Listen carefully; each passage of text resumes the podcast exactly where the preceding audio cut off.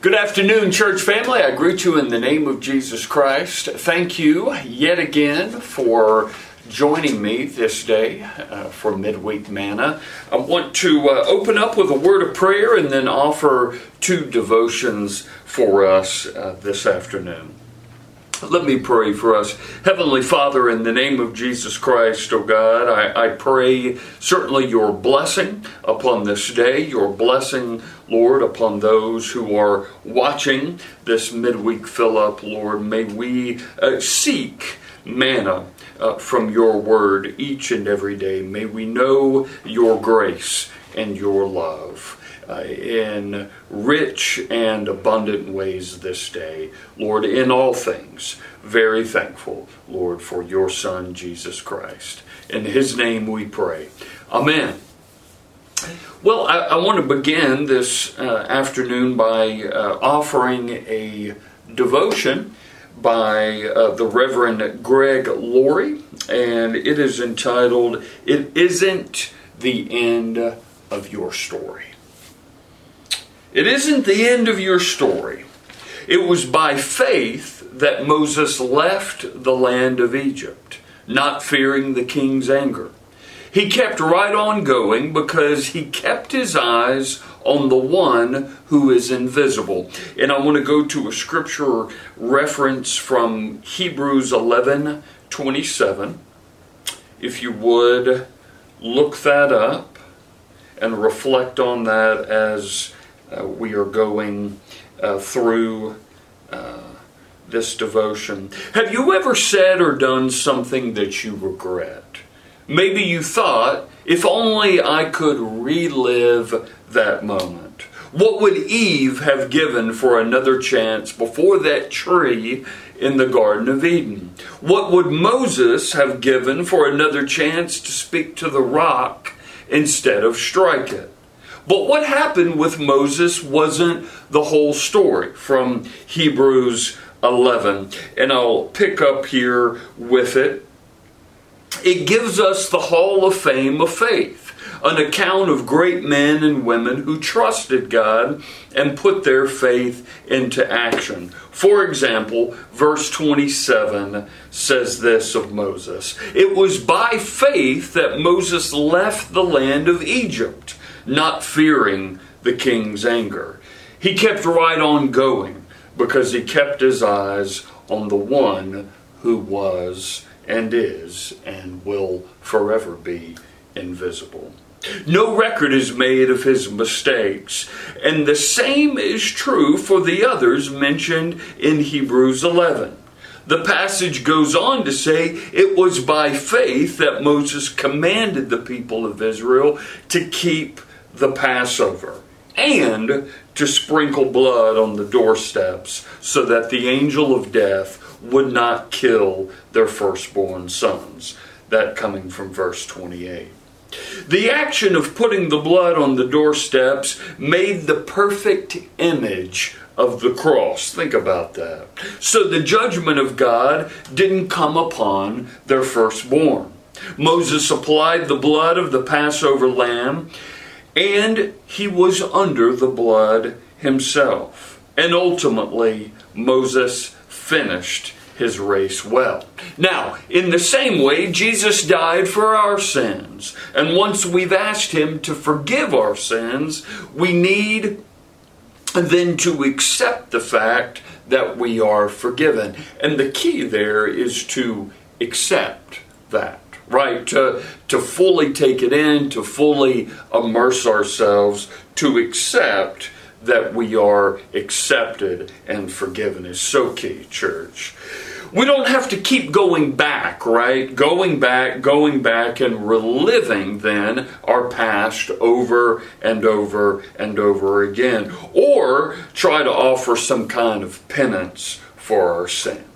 So he closes with this if you've messed up, and we all have, if you've said or done something you're ashamed of, here's the good news. God indeed gives us second chances. So, with that said, I thought that was a good word for us this day, something that we all uh, need to be reminded of. I, I would uh, invite you to go back and read and pray yourself through uh, Hebrews uh, 11, please, uh, particularly with verse 27.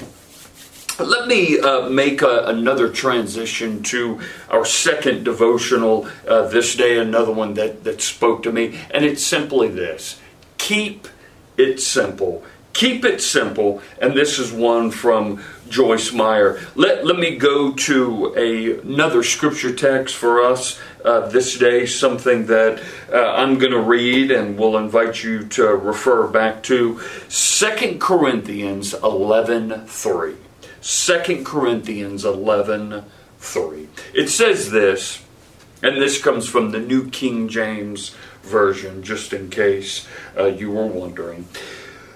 But I fear lest somehow, as the serpent deceived Eve by his craftiness, so your minds may be corrupted from the simplicity that is in Christ Jesus. So, a few words here.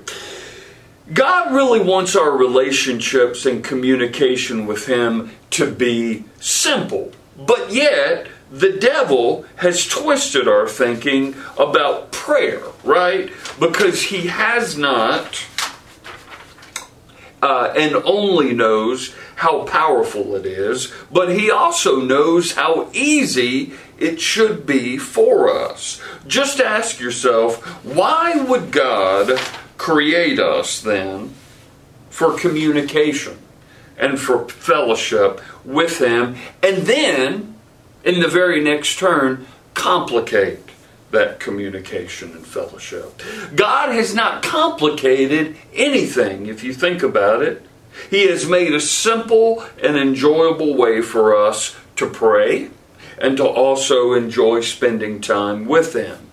Now, Satan wants us to believe that prayer has to take a long time and that we must follow, here it is, a specific formula for it to be right or for God to hear it. How many times can you put yourself in that frame of mind? He surrounds prayer with rules and regulations and even stills the creativity and freedom God desires us to enjoy as we pray.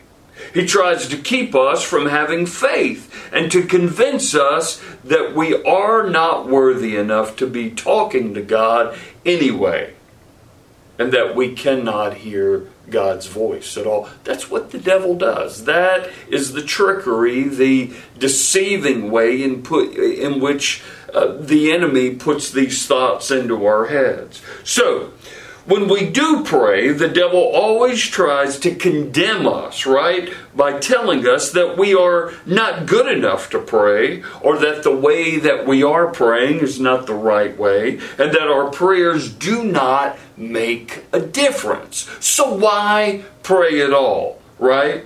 He also attempts to distract us, amen, all the time when we are praying. For these reasons, people often feel that prayer is what? It's unfruitful. It's, uh, it's difficult. So we rarely do it. In general, many people seem to be frustrated and dissatisfied with their prayer lives. Does that speak to you this day? But that can change. That can change. We can move out of that bubble of frustration of defeat by saying to ourselves that, hey, we're just not a good prayer warrior into something graceful and whole. We can pray simple, Joyce says, heartfelt prayers in faith, and be assured that God hears and answers.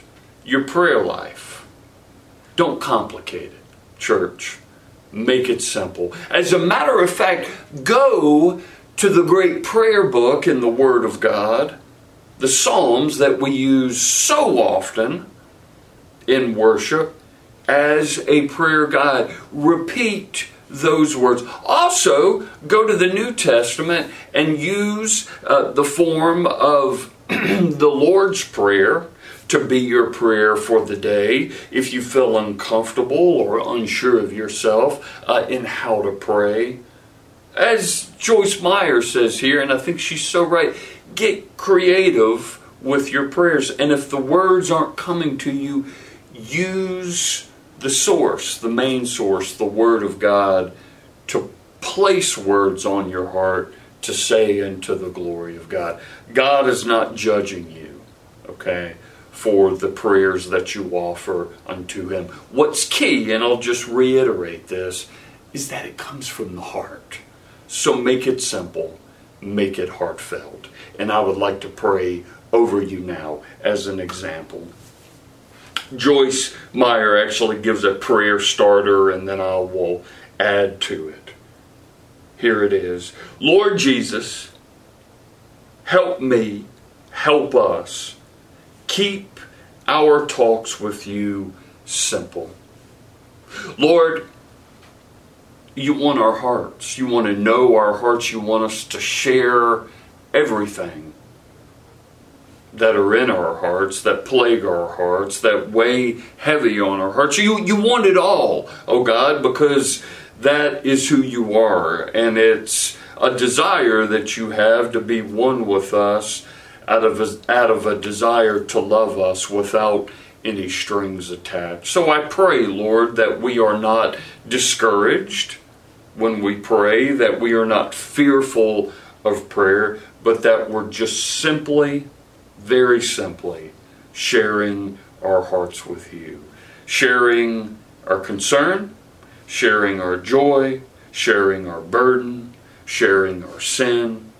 Lord Jesus, that's very important for us this day because there's much that distracts us, that weighs us down, that can ultimately just to eat away at us. And we need, Lord, as people of faith, to be able to voice it and to let it go. So I pray in faith we do that and that we use your word, Lord, to have words for us that speak for us unto you. Lord, it's always good to get into your word, to be immersed in your word, and for it to come from the heart. Bless us, Lord, in our prayer life, Lord. Bless us, Lord, in our relationship with you. For your word says so often, Lord, that we must seek your face, that we must call upon your name. And I pray we do that very faithfully through the power of prayer.